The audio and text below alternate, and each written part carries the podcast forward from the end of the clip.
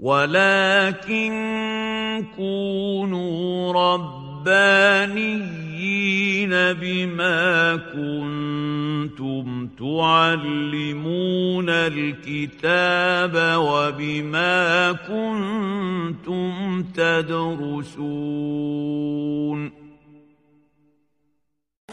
بسم الله الحمد لله والصلاة والسلام على سيدنا رسول الله محمد صلى الله عليه وعلى آله وصحبه وسلم تسليما كثيرا طيبا مباركا فيه إلى يوم الدين.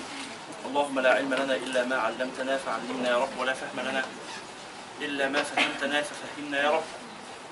اللهم زدنا من لدنك علما اللهم آمين. اللهم اغفر لنا ذنوبنا وإسرافنا في أمرنا وثبت على طريق الحق أقدامنا واجعلنا يا ربنا هداة مهديين غير ضالين ولا مضلين. برحمتك يا أرحم الراحمين اللهم آمين. ثم أما بعد هل الجو حار؟ سبحان الله هذا عجيب كنا دائما نشتكي من أنه آه، بارد آه. طيب هو الجو في الشارع حر ولا كويس؟ ممكن نجرب إيه؟ مفتوح مروحة مش تكييف معقول؟ فين الريموت بتاع التكييف؟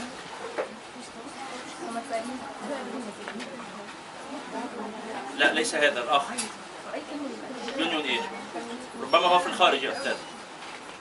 ربما هو في الخارج. لو يعني آه، بحثتم لنا عنه وحللتم لنا هذه المشكلة يكون تفضلا كبيرا منك. بسم الله. هذا هو اللقاء ال- الثاني عشر في إطار قراءتنا لرسالة المعاونة والمظاهرة والمناصرة للراغبين من المؤمنين في سلوك طريق الآخرة. وقد وصلنا. كلم الشيخ معانا في كم موضوع قبل كده؟ نراجع كده سريعا من الذاكرة. أولا اليقين وثانيا المراقبة ثالثا إصلاح النية رابعا عمارة الأوقات بوظائف العبادات خامسا صلاة النفل سادسا قراءة القرآن سابعا قراءة العلم ثامنا الذكر تاسعا الفكر عاشرا نبذ البدع الحادي عشر. تحسين الاعتقاد الثاني عشر. أداء الفرائض واجتناب ال- ال- المحارم آه، الثالث عشر. إيه؟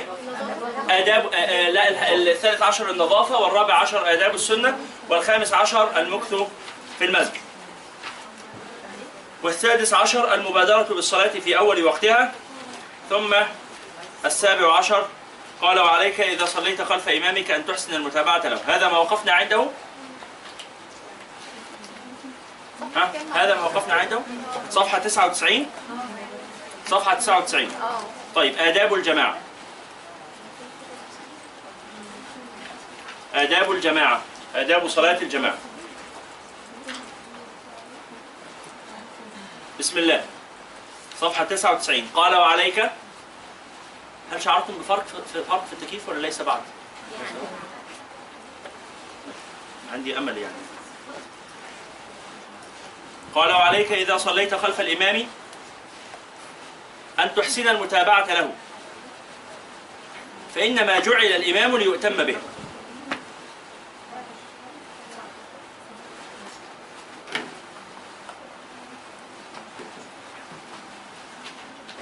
واحذر أن تقارنه الجماعة. قال عليك. إذا صليت خلف إمام أن تحسن المتابعة له فإنما جعل الإمام ليؤتم به. واحذر أن تقارنه في شيء من أفعال الصلاة فضلا عن أن تتقدم عليه. والذي ينبغي أن تجعل أفعالك في صلاتك تابعة لأفعاله بالأثر. وقد قال عليه الصلاة والسلام الذي يخفض الصوت ويرفع الذي يخفض ويرفع قبل الإمام إنما ناصيته بيد الشيطان.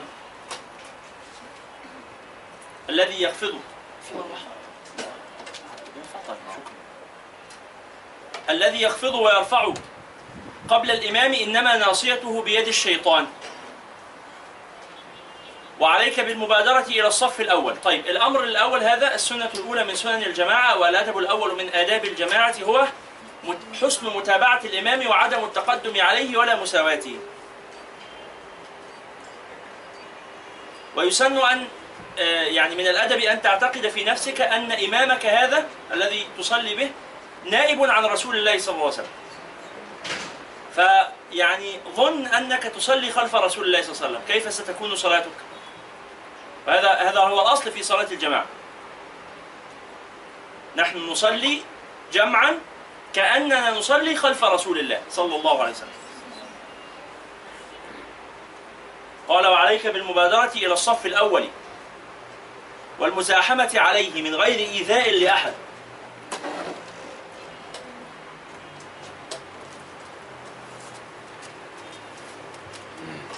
واحذر أن تتأخر عنه مع إمكان التقدم إليه. النبي عليه الصلاة والسلام صلوا على رسول الله. هذا حديث ليس هنا. قال رسول الله صلى الله عليه وسلم لو يعلم الناس ما في الأذان والصف الأول من خير ثم لم يجدوا إلا أن يستهموا عليه لاستهموا عليه. قال رسول الله صلى الله عليه وسلم شكرا يا شيخ محمد. لو يعلم الناس ما في الأذان والصف الأول من خير ثم لم يجدوا إلا أن يستهموا عليه لاستهموا عليه. يعني لو الناس عارفة قدر الأذان وقدر الصلاة في الصف الأول كانوا هيتسبوا طب وبعد ما يتسبوا وهم بيتخانقوا لا أنا اللي هأذن لا أنا اللي هأذن يعملوا قرعة. استهموا أي؟ عملوا قرعة. وقاموا قرعة. اقترعوا فيما بينهم. استهموا أي؟ وضع كل منهم سهمه. وبعدين لخبطنا الأسهم ونشد عشان نشوف سهم مين اللي هيطلع لحرص الناس. ولذلك لا إيثار في الصف الأول. لا ايثار في الصف الأول. لما تكون داخل المسجد وفي فرجه في الصف الأول ما تقدمش حد تقدم أنت إليه. إلا إذا كان من أهل الإيه؟ السن الكبير أو من أهل العلم أو كده فلا طبعا آه، يسن أن يعني توقره وأن آه، تقدم. وخير صفوف الرجال أولها وشرها آخرها. وخير صفوف النساء آخرها وشرها أولها. النساء إذا دخلنا إلى المسجد بدانا صفوفهن من الصف الأخير لا من الصف الأول. فإذا اكتمل ذهبنا إلى الصف ال... الذي أمامه. فإذا اكتمل ذهبنا إلى الصف الذي أمامه وهكذا. طيب هذا في حالة أن النساء والرجال يصلون في مكان واحد. أما في المساجد آه، آه، آه، الحالية فللنساء مكان مستقل بهن. فالأفضل هو الصف الأول للنساء في هذه المساجد. الأفضل هو الصف الأول. يبقى اذا خير صفوف النساء آخرها هذا في حالة المساجد التي إيه؟ يصلي فيها النساء مع الرجال في نفس الصحن. يبقى مثلا إحنا في المكان اللي إحنا فيه ده إذا هنصلي الرجال هيصلوا في أول صف والنساء هيصلوا في آخر صف. طب جاء رجال مسبوقون يصلوا في الصف الثاني. جاءت نساء مسبوقات يصلوا في الصف اللي قدام اللي اكتمل فهمتوا هذا المعنى؟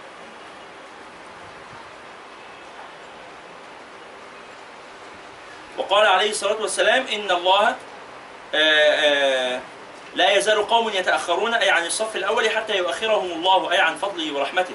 وقال عليه الصلاة والسلام إن الله وملائكته يصلون على الصف المقدم. وكان صلوات الله عليه وسلامه يستغفر لأهل الصف الأول ثلاثا وللثاني مرة. وعليك برص الصفوف وتسويتها. فإن كان فإن كنت إماما كان الأمر منك بذلك آكد. النبي عليه الصلاة والسلام كان إذا آه، أقيمت الصلاة وقف وقال لأنس بن مالك اذهب فسوي الصفوف ثم أعلمني. فإذا استوت الصفوف أشار إليه يا رسول الله أن قد استوت الصفوف فيبدأ رسول الله الصلاة. ولا يبدأ رسول الله الصلاة إلا بعد أن تستوي الصفوف يعني؟ آكد يعني أكثر تأكيدا يعني أولى وأهم. لذلك الإمام لما تكون هتصلي بناس إمام ما تبدأش الصلاة وهم ملخبطين. اجتهد إنك قول لهم استووا استقيموا ساووا بين ال- المناكب والركب اقعد قول كلمات كده تخليهم إيه؟ ياخدوا بالهم إن الصلاة هتبدأ عشان يستقروا. نعم. في نفس المكان ممكن يبص عليهم ولا؟ آه يبص يعني إيه يبص عليهم؟ الإمام ينظر إلى المأمومين يعني؟ آه طبعا. هو ده الأصل أصلا النساء لا. لا ينظروا إلى النساء. بل ي- يامرون بذلك استقيموا واستووا وكان صلوات الله وسلامه عليه يستغفر لاهل الصف الأول ثلاثا وللثاني مرة. وعليك برص الصفوف وتسويتها فإن كنت اماما كان الأمر منك بذلك آكد. وهو أمر مهم في الشرع وأكثر الناس غافلون عنه. وقد كان رسول الله صلى الله عليه وسلم يحرص على ذلك. ويتولى فعله بنفسه. ويقول لتسوون صفوفكم أو- ليخالفن الله بين قلوبكم. يا إخواني الباطن مرتبط بالظاهر. الباطن مرتبط بالظاهر. ولذلك التزكية هي عمارة الظاهر والباطن. إن الله يحب الذين يقاتلون في سبيله صفا كأنهم بنيان مرصوص طب هو المطلوب في القتال إن إحنا نكون أهل بأس وشدة. ليه لازمتها صف؟ وليه لازم يبقى شكلنا كده كأننا حيطة؟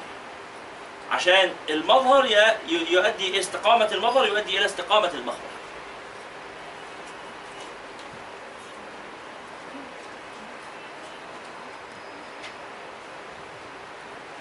ويقول صلى الله عليه وسلم والذي نفسي بيده إني لأرى الشيطان يدخل في خلل الصف كأنه الخذف يعني الغنم الصغار. يعني يقول إن الشيطان يستغل هذه المسافات التي تكون بين آه، آه، آه، فرجة الصف ويدخل منها يعني يفرق بين الناس. يفرق بين الناس. لعلي قلت لكم من قبل إنه لا أدري هل قلت هذا أم لا. مسألة صلاة الجماعة التي حرمت منها فترة. كنت قد حرمت من صلاة الجماعة. لأمر طارئ يعني قاهر. لا أستطيع أن أصلي الجماعة. واجتهدت بقدر الطاقة غير ممكن. آه شغال. لا نسيته. نسيته. شكرا يا أستاذ معلش. خير إن شاء الله لا ما نسيتوش. آه اسمه إيه ده؟ بيتر له شكرا بارك الله فيك. فكنت لا أستطيع أن أصلي آه، في الجماعة لفترة طويلة حتى أكرمني الله سبحانه وتعالى واستطعت يعني أنا كان أكثر ما يؤلمني جدا وأشتاق إليه شوقا يعني ابكاني إنه أبقى واقف في وسط الصف وحد كتفه خابط في كتفي ماسك في كتفي يمين وكان ماسك في كتفي شمال. يعني لذلك كنت أتمنى وأرجو الله سبحانه وتعالى إن هو يرزقني آه، صلاة الجماعة لا أصلي فيها شكرا شكرا. لا أصلي فيها إماما بل أصلي مأموما. حتى أشعر ب- بهذا الكرم الرباني من مسألة م- ملامسة الأكتاف مع الأكتاف. إن الواحد بيتسند بالناس اللي حواليه. والله يا أخوانا كنت يعني أمرر يدي هكذا على كتفي أشعر بال بال بالألم فيها. الألم الحسي مش الألم المعنوي. الألم الحسي إنه كتفي عايزة تتسند. حتى أكرمني الله سبحانه وتعالى وخرجت صليت آه، الكلام ده كان آه، في 2010 في 2010 أيام حسني مبارك. كانوا استضافوني في مكان ما يعني وبعدين قالوا إيه؟ إنك يعني لمزيد العناية حجزوا لي غرفة خاصة. الله. يعني الحمد لله. والله كان الغرفة الخاصة دي نعيم. هم بيعتبروها يعني وسيلة من وسائل ال- ال- القسوة. لكن أنا كنت معتبرها نعيم لولا هذا الأمر. هم طبعا بيعتبروها إيذاء لأن ما فيهاش حمام وما فيهاش كهرباء وحاجات كده.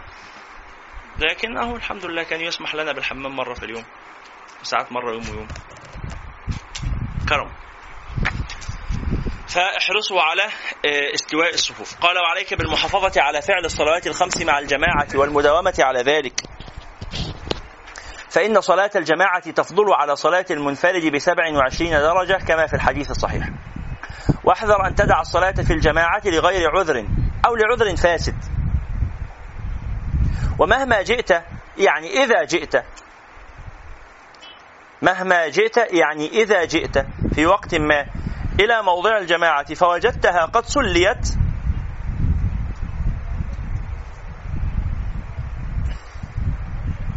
أو قعدت في بيتك تبتغي بذلك السلامة في دينك. فينبغي إليك أن تضم إليك من يصلي معك. يعني يعني لو في وقت فيه فتن نزولك إلى الشارع هيؤدي بك إلى الفتنة. ما تخرجش ما تنزلش الشارع خليك قاعد في البيت. تطلب بذلك السلامة في دينك. خليك قاعد في البيت لكن دور على حد يصلي معاك يبقى صلاة الجماعة الأولى أن تكون في المساجد. فإن لم يكن فتصليها في بيتك. بس تكون جماعة أولى. خلاص؟ لحظة واحدة. ليحصل لك ثواب الجماعة وتسلم من الوعيد والتهديد الوارد في حق تاركيها. مثل قوله عليه الصلاة والسلام لا ينتهين أقوام عن ترك الجماعة أو لأحرقن عليهم بيوتهم. وقوله عليه الصلاة والسلام من سمع النداء فارغا صحيحا فلم يجب فلا صلاة له. وقول ابن مسعود رضي الله عنه لقد رأيتنا وما يتخلف عنها يعني صلاة الجماعة إلا منافق معلوم النفاق. ولقد كان الرجل نسأل الله السلامة. نسأل الله السلامة. ولقد كان الرجل يؤتى به على عهد رسول الله صلى الله عليه وسلم يهادى بين الرجلين. يعني إيه؟ مش قادر يصلب طوله. اتنين سندينه.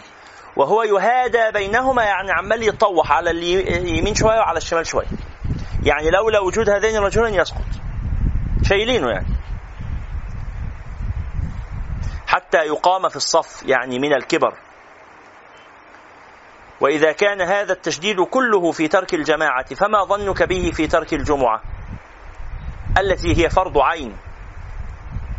وقد قال رسول الله صلى الله عليه وسلم من ترك ثلاث جمع تهاونا طبع الله على قلبه. نسأل الله السلام فإذا وقع لك عذر في ترك جمعة أو جماعة شكرا. فقدر أن في الموضع الذي تقام فيه رجلا يفرق دنانير على الحاضرين. يعني إذا أنت في وقت من الأوقات حاسس إنك لا والله أنا غصب عني مش هقدر أصلي في المسجد. فاسأل نفسك سؤال أرأيت لو قيل لك إن في هذا المكان واحد بيوزع فلوس هتقول برضه لا مش قادر أروح؟ ولا ستجد من نفسك نشاطا؟ يعني بشكل آخر لو جالك اتصال دلوقتي من الشغل بيقول لك في حاجة طارئة محتاجينك فيها. هتنزل ولا لأ؟ مش قادر. بشكل تاني لو جالك حد بتحبه أخوك أو يعني حد من أصدقائك المقربين جدا وقال لك تعالى نقوم ننزل نعمل مع بعض مشوار في حتة صغيرة ولا ناكل بره ولا ناكل جوه ولا أي احتفالية كده مع الأصدقاء هتقدر ولا برضه مش قادر؟ فهمتوا هذه المعنى؟ تمرر كده أشكال مختلفة من الأعمال اللي أنت يعني بترغب فيها وتشوف هل تقدر عليها أم فعلا أنت مش قادر. ممكن يا شيخ مصطفى تضغط على الزر اللي تحت خالص؟ كمان؟ بس.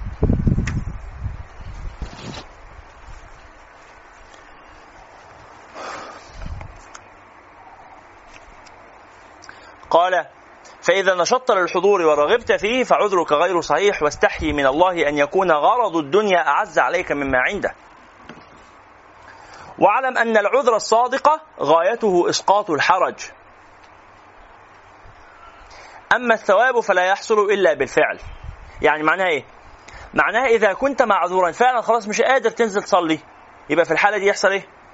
يرفع الإثم لكن لا تحصل على الأجر.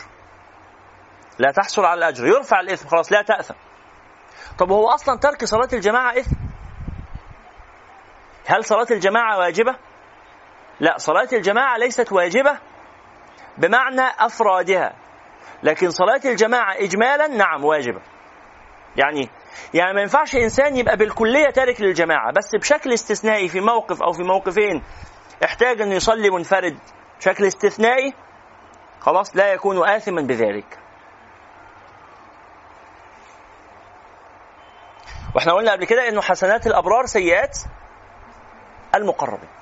حسنات الأبرار سيئات المقربين. يعني ال الإنسان الصالح هو اللي مش بيسأل عن الحكم الشرعي علشان يعرف المكروه فيعمله ويقول ده طلع مش حرام. أو عشان يعرف المستحب فيسيبه ويقول ده طلع مش واجب. لا. إنما يعرف المستحب ليفعله كأنه واجب. ويعرف المكروه ليتركه كأنه حرام. واعلم أن العذر الصادق حاضر في أسئلة هسمعها دلوقتي. واعلم أن العذر الصادق غايته إسقاط الحرج. وأما الثواب فلا يحصل إلا بالفعل. نعم استدراج. نعم قد يحصل الثواب لمن تعذر عليه الحضور من كل وجه. مش قادر اطلاقا خلاص شيء قهري. كالذي يكون عذره الإسهال المتواتر أو الحبس عدوانا. واحد محتاج يدخل حمام جدا مش قادر خلاص. يصلي في البيت. مريض ليس على المريض حرج. أو الحبس عدوانا ونحو ذلك. أو لا يتعذر عليه الحضور يقدر ينزل. ولكن يلحقه بسببه لمسلم غيره مشقة شديدة كالذي يكون عذره تمريض الضائع. إنسان مريض مرضا شديدا وواحد قاعد يمرضه يعالجه. فلو تركته وانصرفت أنت إلى الصلاة ربما هو يموت أو يقع في حرج شديد لا تبقى معه. فصاحب هذا العذر والذي قبله إن قارن عذرهم آه، الحزن والتحسر على ترك الحضور حصل لهم الثواب. يبقى هو بالرغم العذر يقول يا نفسي والله لولا الظروف. بس هو صادق في إنه نفسه يحصل له الثواب بذلك. قال ثم إن المؤمن الكامل لا يدع شيئا مما يقربه إلى الله تعالى وإن كان له في تركه ألف عذر. حتى يعلم أن تركه أحب إلى الله من فعله. كلما تعرف إن في أمر مستحب اسأل. هو مستحب في حالتي دلوقتي ولا أنا في في بعض الحالات يا جماعة ممكن يبقى صلاة الجماعة توقعك في حرج شرعي. أنت لو خرجت للجماعة هتمر على المنكرات مثلا تقع فيها أو تعرض نفسك للأذى. أنت عارف إن هم دلوقتي يعني مراقبين مسجد من المساجد فلو أنت رحت صليت هناك في هذا المسجد هتضم اسمك إلى قائمة أسماء مثلا الإرهابيين اللي هم بيأذوهم أو بكده يبقى ينصرف عن هذا المسجد ويصلي في مسجد آخر حتى لو أبعد شوية. طب لا المساجد كلها الأيام دي الوضع إيه شادد جدا في ال يعني في في البلد مثلا. فمنعين الناس من صلاة المساجد تماما. ما تروحش تصلي في المسجد تسيب البلد اللي أنت فيها دي وأخرج أصبحت ليست من بلاد المسلمين. يعني قدر الوضع اللي أنت فيه. الله أكبر. ثم إن المؤمن الكامل لا يدع شيئا مما يقربه إلى الله. شكرا. ممكن نغلق الباب؟ شكرا. لا لا شكرا. نغلق الباب بس. ثم إن المؤمن الكامل لا يدع شيئا مما يقربه إلى الله وإن كان له في تركه ألف عذر حتى يعلم أن تركه أحب إلى الله من فعله. وهذا قل ما يتفق. ولذلك تحمل الكمل من أهل الله في فعل ما يقربهم إلى الله أمورا تعجز عن حملها الجبال الرواسي. وأما من ضعف إيمانه وقل يقينه وقصرت معرفته بالله فلا يعول في ترك ما افترضه الله عليه إلا على سقوط الحرج. ولكل درجات مما عمل يعني بيقول إنه أهل الهمة العالية مش طموحهم سقوط الحرج. يعني مش طموحهم البعد عن المنكرات. إنما طموحهم الحصول على كل ما من شانه أن يقرب إلى الله. في واحد أقصى همه في الحياة هو ده حرام؟ لا مش حرام خلاص هعمله. بس ده شأن الناس اللي يعني المتوسط متوسط الحال. مش عصاة مش مجرمين لا خلاص جيد متوسط الحال. من الصالحين من عوام الصالحين المؤمنين. لكن في واحد تاني ما يسمع عن أمر فيه مرضاة الله سبحانه وتعالى إلا وفعله حتى ولو كلفه ذلك مشقة بالغة. ثم قال وعليك بحمل كل من لك عليه ولاية من ولد وزوجة ومملوك على فعل الصلوات المكتوبات. فإن امتنع أحد من هؤلاء من فعلها فعليك بوعظه وتخويفه. فإن تمرد وأصر على الترك فعليك بضربه وتعنيفه. فإن امتنع ولم ينزجر عن الترك فعليك بمقاطعته ومدابرته. درجات مستويات. فإن تارك الصلاة شيطان بعيد عن رحمة الله تعالى. متعرض لغضبه ولعنته. تحرم موالاته. وتجب معاداته على كل مسلم. ده يعني أنا لو واحد من قرايبي ما بيصليش. لا يجوز لي أن أتخذه صديقا. نعم. نعم. لا يجوز لي أن أتخذه صديقا. يجوز لي عندما ألقاه في المناسبات العائلية إنه سلام عليكم وعليكم السلام. فقط. ليس أكثر من هذا. طب إحنا هنقعد بقى ونتكلم ووحشني واخده بالأحضان؟ هذا لا يجوز. لأنه محارب لله. وأنا يعني يقولون آه، عدو حبيبي عدوي. عدو حبيبي عدوي. وهذا حتى مشاهد في دنيا الناس. يعني أنا وأخويا مصطفى لو وقع بيننا خصومة وشردنا البعض في صفحات الجرائد وبعدين لقيت أخويا عمرو رايح يصاحب مصطفى. أنا هعمل إيه؟ هعرف إنه اذا عمرو في الجبهة المضادة. ما هو ما صادق مصطفى إلا لأنه يريد غيظي. ولو كان صادق المحبة لي لقاطع مصطفى.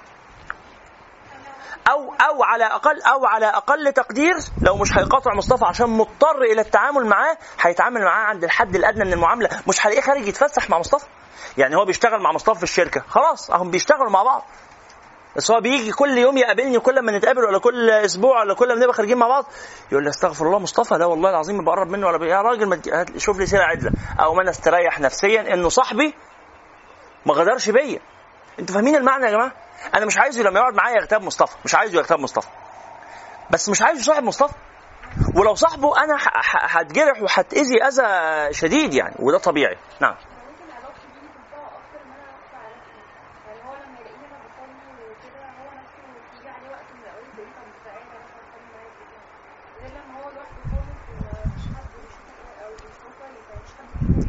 يبقى اذا أنا أصادقه أو أقربه بهذه النية وبهذا القصد لهدف محدد وما بقاش مصاحبه علشان عايزه يصلي ويجي وقت الصلاة وما اكلموش عن الصلاة واقوم اصلي لوحدي مثلا.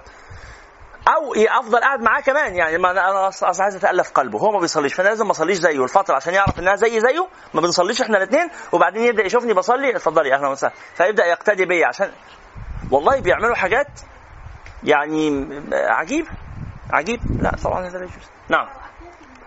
نفس الكلام. سلام عليكم وعليكم السلام. نعم أخويا وأبويا وابني.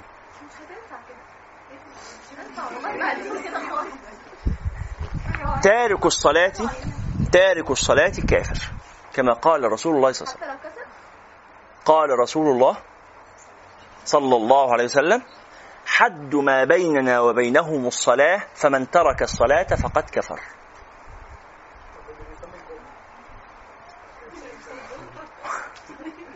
الجمعة. نفس الكلام. طبعا. وقال اسمعوا بقية الحديث. قال رسول الله بس تصلوا عليه تقول ده كلام متشدد. أقول لك ده كلام النبي صلى الله عليه وسلم. كلام النبي عليه الصلاة والسلام. قال رسول الله صلى الله عليه وسلم العهد الذي بيننا وبينهم الصلاة. فمن ترك الصلاة فقد كفر. وقال رسول الله صلى الله عليه وسلم لا حظ لا حظ في الإسلام لمن ترك الصلاة. لا حظ. ملوش نصيب ده. مش معانا. مش تبعنا لا حظ في الإسلام لمن ترك الصلاه طيب في واحد أخويا زميلي صديقي حبيبي جاري مراتي ابني أبويا. أبويا ما بيصليش أعمل إيه؟ أدعي له بالهداية. يا رب يصلي وأحاول أنصحه. كل لما يجي وقت الصلاة في كل صلاة يلا يا بابا نصلي. مش هصلي غور من وشي حاضر يا بابا. وغور من وشه ويجي الصلاة اللي بعدها يلا يا بابا نصلي. مش هصلي غور من وشي حاضر يا بابا. غور من وشه ويجي الصلاة اللي بعدها أقول وهكذا. ولا أمل. هذا إن كنت أحبه حقا. إن كنت أحبه حقا فإني أخشى عليه أن يموت على هذه الحال فيكون من أهل النار. طيب هو تارك الصلاة كافر؟ النبي قال كده. طب الفقهاء الفقهاء فهموا كلام النبي صلى الله عليه وسلم فهم يعني شرحوه. فقالوا هنا الكفر مش معناه كفر خروج من الملة. إنما الكفر كفر جحود ونكران. كافر للنعمة. مش كافر يعني خارج من الملة. لا هو لسه من المسلمين. يعني إذا مات والمناسبة حكمه القتل. حكمه القتل. باتفاق باتفاق المذاهب الأربعة عدا الإمام أبو حنيفة. مين اللي يقتله؟ الحاكم ولي الأمر. طبعا لا يجوز للأفراد أن يفعلوا هذا. لا حول ولا قوة إلا بالله. قال لك إحنا يعني هيطلع من شيخ العمود يطلع داعش لا حول ولا قوة إلا بالله لا لا نعوذ بالله لا إنما يفعل هذا ولي الأمر الحاكم الشرعي من خلال إيه الأجهزة المعنية المسؤولة عن إقامة المعروف والامر بالمعروف والنهي عن المنكر اللي هو جهاز الشرطة. جهاز الشرطة هو إيه الجهاز المسؤول في الدولة عن خليهم أحسن كده. طبعا هو يعني إحنا بنتكلم على ما ينبغي أن يكون، ما ينبغي. الواقع الحمد لله إن ده متحقق بشكل كبير وطبعا يأمرون بالمنكر وينهون عن المعروف ويقبضون أيديهم نسوا الله فنسيهم، نسأل الله السلامة والعافية. والهداية نعم ممكن نسمع يا جماعة هو الأب والأخ تفكيره أذى أذى بما أننا ممكن نتكلم معاه أقول له صلي مع كل تفاصيله هل لو في أذى ممكن تقطع علاقتك بيه تماما بس يفضل عندك الحد الأدنى إنك كل سنة تقابله مرة. تصلي معاه العيد أو تشوفه أبويا. إذا مثلا يسبب لي الأذى. علاقتي بيه ضارة تضرني في ديني أو في دنياي ومش قادر أستحمل هذا الأذى. فهل تجوز لي مقاطعة أقاربي الذين يؤذونني؟ نعم بس حد أدنى إن كل سنة يتم عملية اتصال بهم. عشان لا تسمى بذلك قاطعا. انك كل سنة تقابلهم مرة يعني رسالة في العيد كل سنة طيبين اتصال تقابلهم ونحو هذا. لكن طبعا ده إيه؟ يعني دي حالات استثنائية لو فعلا يعني يا جماعة البيوت مليانة أسرار. في أحيانا فعلا بيبقى الأب أو الأم وصل لدرجة الإيذاء لابنه حد لا يطاق. واحيانا العكس الابن إيذاء لأبوه. فأب بيقول أنا ممكن أقاطع ابني ده؟ آه بس على الأقل لا اقبل انك كل سنة تقابله مرة. روح قابله كل سنة وخليه يجي لك كل سنة تتقابله مرة.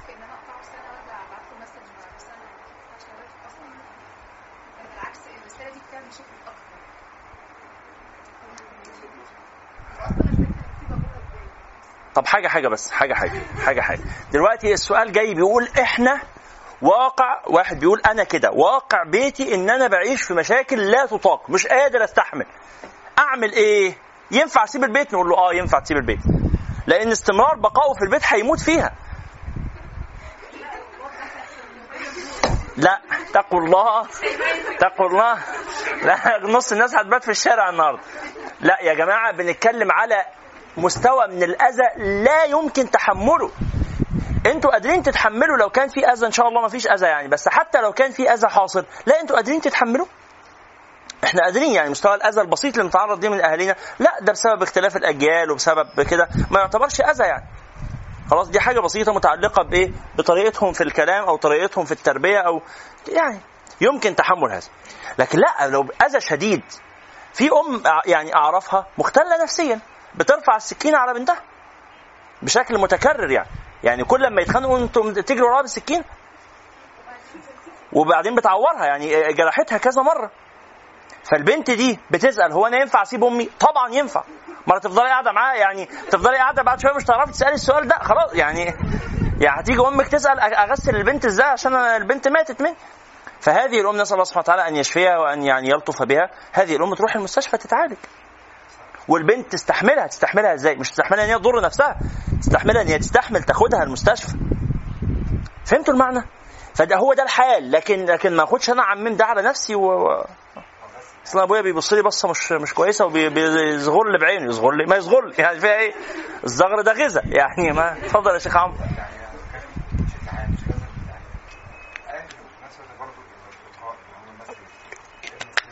عام. أي حد أي حد. يعني آه طب واحد صاحبي أو آه، مش واحد واحد إنسان جاري أي حد عايز أتجنبه هل يجوز تجنب الناس؟ نعم يجوز. هو طب وحديث المتقاطعان يقبل يلتقيان فيعرض هذا ويعرض هذا فخ- وخيرهم الذي يبدأ بالسلام. النبي عليه الصلاة يقول لا يحل لامرئ أن يهجر أخاه فوق ثلاث.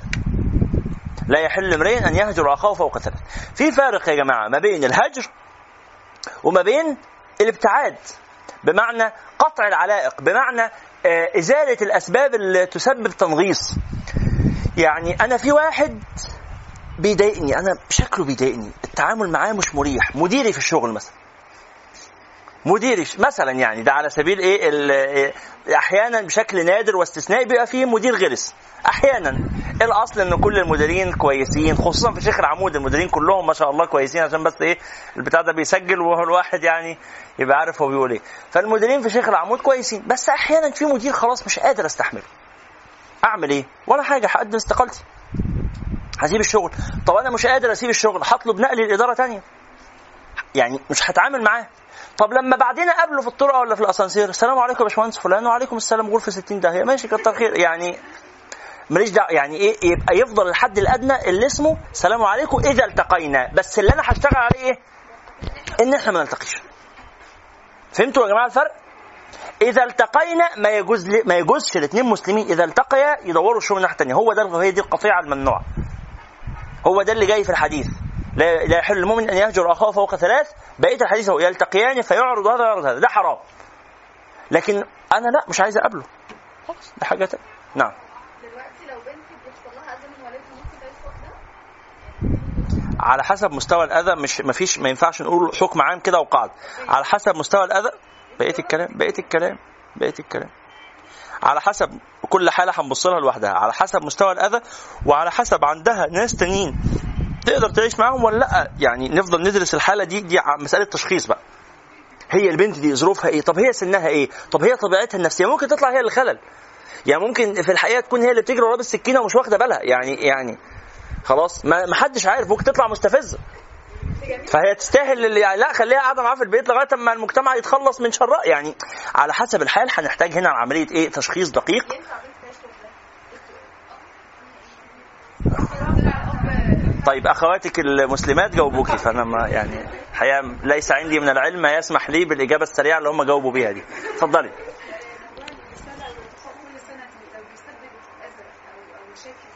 نتجنبه مفيش مانع. نتجنبه مفيش مانع بس مش بنية القطيعة. يعني يفضل يعني إيه مش بنية القطيعة؟ يعني يبقى عندنا نية إن إحنا إذا التقينا هنسلم. النية موجودة؟ ماشي اتفضلي دلوقتي الطلاق لو حد كان تعرفه بيصلي وبعدين ساب الصلاة أو منع قطعه نعم. يعني إيه قطعه لحظة واحدة بس. يعني إيه قطعه يعني كان أبطل أنزل معاه طبعا. بس مش معناه إن أنا هبعت له رسالة يا ابن ال- الذين كفروا. يعني مش مش هضايقه. يعني أقطعه بمعنى إن أنا هحجم علاقتي بيه. الفرائض. الفرائض. الفرائض الفرائض. قلع الحجاب. آه، قلع الحجاب مش زي مش زي الصلاه قلع الحجاب مش زي ترك الصلاه ترك الصلاة اخطر طب وقلع الحجاب؟ برضه دي مسألة هتحتاج تشخيص. صاحبتك اللي قلعت الحجاب غير وكل واحدة غير التانية. في واحدة قلعت الحجاب ومشيت في سكة كلها شمال. قلعت الحجاب وبطلت تصلي وبطلت تصوم وبقت بتشرب سجاير وبقت تشرب خمرة وبقت بتخرج في أماكن مريبة وبقت في شلة غريبة. أنت هتفضلي رابطة على علاقة بيها هتاخدك في شلتها. هتاخدك في شلتها. طب أنت عارفة تعلمين من نفسك علما جازما. إن أنت مش هتتاثري إيه اللي يضمن لك ده إن أنت عندك صحبة بديلة وبتحاولي تشديها لصحبتك. يا جماعة هو يعني هي في إيه آه، كتلتين كبار كده وواحد هنا وواحد هنا. عارفين شد الحبل؟ أنت لو بتشد الحبل واللي بيشده قدامك خمسين مش هتعرف. لو عايز أنت تنتصر تعمل إيه؟ تجيب خمسين يمسكوا فيك وأنت بتشد الحبل. طب لو ممكن في وقت من الأوقات في خمسين واحد ماسكينك وأنت ماسك الحبل بس هيحصل إيه؟ ال 50 بيشد الناحية الثانية انت مش هتتشد بس إيدك هتتخلع فاهمين المعنى ده؟ يعني تخيل كده لو حبل انت ربطت الحبل في إيدك لو صاحبتك اللي انت دي ربطتي حبلها في إيدك واخواتك اللي, اللي وراكي شادينك شدة جامدة قوي وهي هناك بتشد جامد قوي هيحصل إيه؟ انت هتتقطعي في النص حافظي على نفسك سليمة واقطعي الحبل ده وخلاص ربنا يهديها ويصلح حالها لما تبقى ترجع. يساعدها ربنا لما يا جماعة واحد بيغرق في البحر واحد بيغرق وأنا واقف على شط البحر ما بعرفش اعوم. أنا على شط البحر ما بعرفش اعوم. واحد جوه بيقول الحقوني الحقوني؟ ينفع انزله؟ ده مش بس بي ده مش بس بي يعني ده ممكن آه بالظبط ده غرقني معاه. إمتى بقى انزل له لو أنا معايا سفينة. تنزلي بسفينة. وهو فعلا عايز ينقذ. فلما حرمي له الطوق هيطلع معايا في السفينة اللي هي الجماعة المؤمنة فاهمين المعنى؟ صحبة الصالح كده. هذا ما ينقذه. لكن هنزل لوحدي هعمل نفسي بطل الأبطال وأنزل في وسط البحر والله ههلك والله هغرق مهما كنت. البحر قوي. خلاص يا إخوانا؟ اللي بيقطع في الصلاة ده يعني أجتهد إني أقوي علاقتي بيه عشان يزود في الصلاة. عشان هو ده إنسان ضعيف. في فرق يا جماعة بين الضعيف وبين بين اللي يترك الصلاة قرار واللي يتركها كسل. في واحد تا... أنا ما بصليش تارك الصلاة قرار. هو ده اللي بنتكلم عليه تقطع علاقتك بيه وتعمل فيه العمال لكن اللي غصب عنه ضعيف ده تساعده. تساعده إزاي؟ إنك تبقى معاه تتعمد تبقى معاه في وقت الصلاة.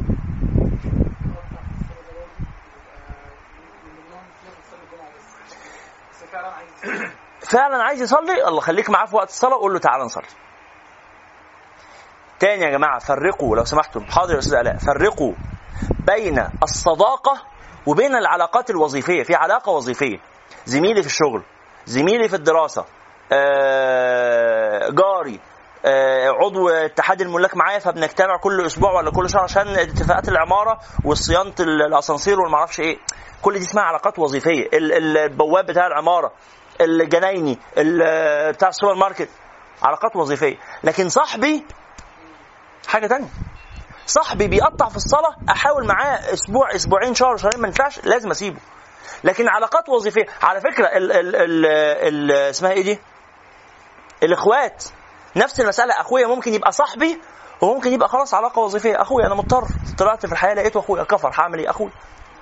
لكن مش هبقى بقى إيه؟ نصيره وعونه. وأنتيمه لأ.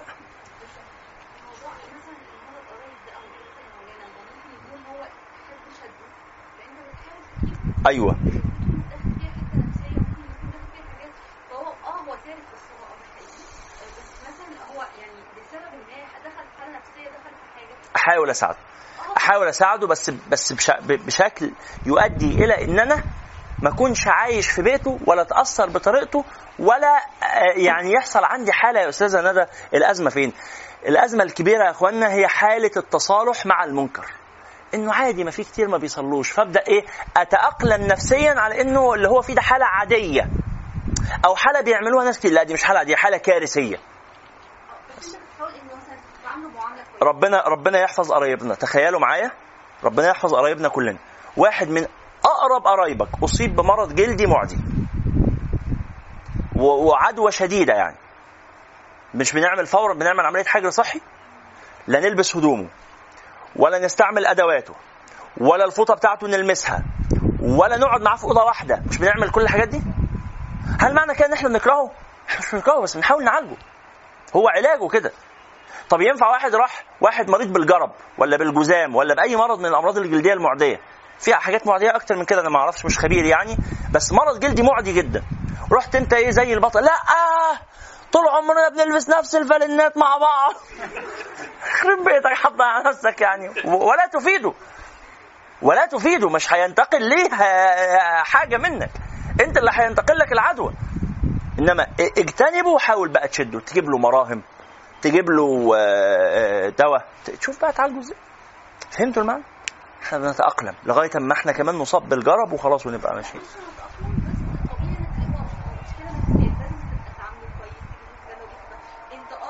مش ما كل المشاكل النفسية أنا بدرس علم نفس. مش كل المشاكل النفسية علاجها إن أنا عامله كويس. في واحد من المشاكل النفسية علاجه إنه يتضرب. لا هو هو بيبقى اتقال ان المشكلة النفسيه بتبقى محتاج آه محتاج علاج محتاج تعامل حسن. نعامله بشكل حسن على سبيل العلاج. طبعا طبعا نعم. نعم.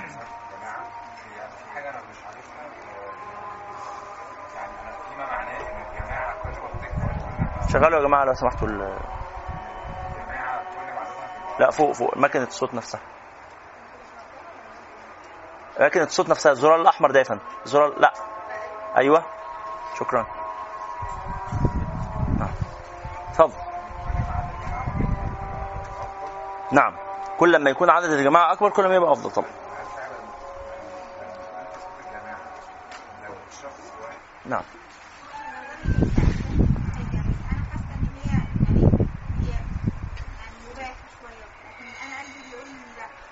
لا تفعليها طبعا.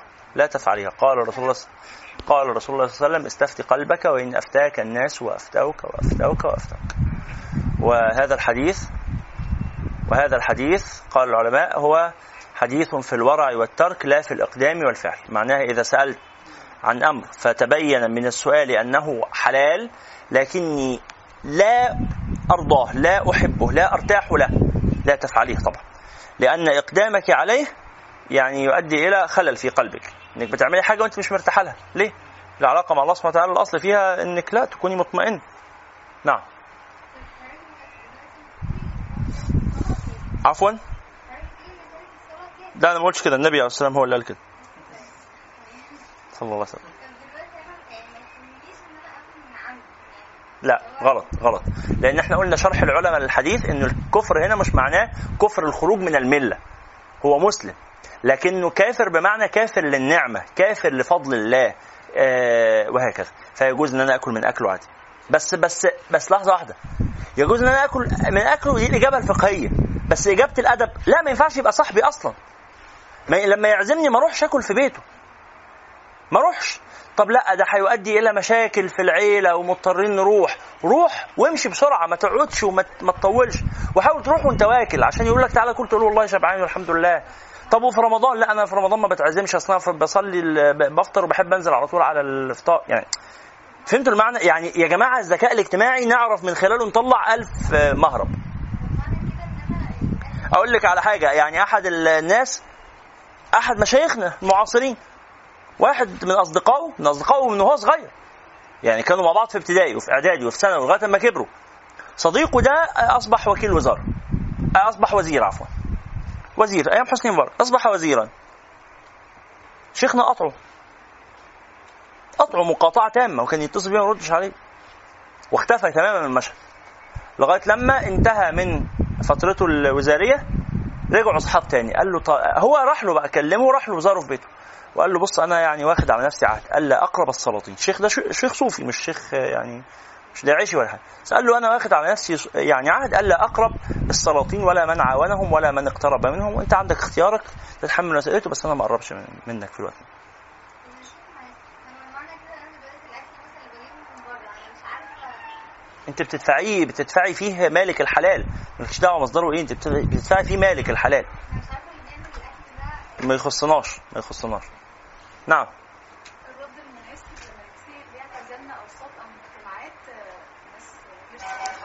آه، عشان ما بيجي لنا حساسية. آه بكلم بجد آه يعني ماليش مزاج. هو في حد يجي يقول لي انت ليه ما بقتش صاحب فلان؟ كده ما بقى مزاجي ساعات مش مش لاقي حد يتكلم على فلان يتكلم على اوساط كبيره آه، مع الظروف الحياة تلاهي يا الواحد ولا واحد الواحد يلاقي وقت يهرش مفيش وقت خالص والله يا جماعة يعني مش إحنا بنقول كده دايما؟ والله؟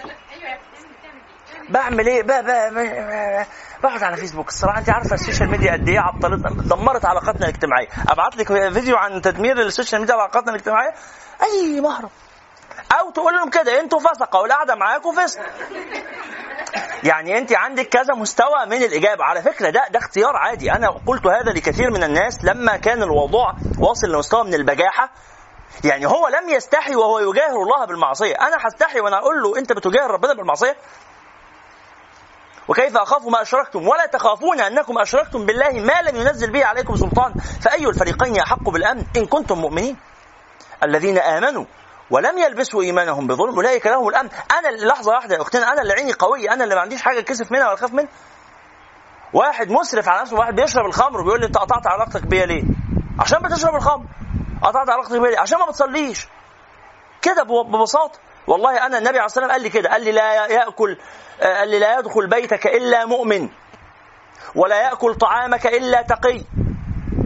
ما أقدرش أكلك من أكل عشان أنت مش من أهل التقوى. ما أقدرش ادخلك بيتي ما بيتي ما يتشرفش بوجود امثالك. كده. طب لحظة واحدة لحظة. طب اللي بقوله ده هيؤدي إلى تقطيع علاقات اجتماعية. لا ما تقطعوش علاقاتكم الاجتماعية يا جماعة. العلاقات بين الناس فيها أشكال كتيرة جدا. درجات وحاجات متنوعة وكل حاجة. فأنتوا يبقى يكون في عندنا من الذكاء ما يمكننا من إن إحنا نخاطب الشخص المناسب بالكلام المناسب في الوقت المناسب مش همشي بقى مع حضرتك أقول لك ده تقول له كده وده تقول له. مفيش حاجة اسمها كده. خلاص؟ ممكن ممكن بالظبط ممكن الشخص ده الكلمة دي يعني تقع من نفسه موقعا. ممكن تكون هي دي طريقة نصحه.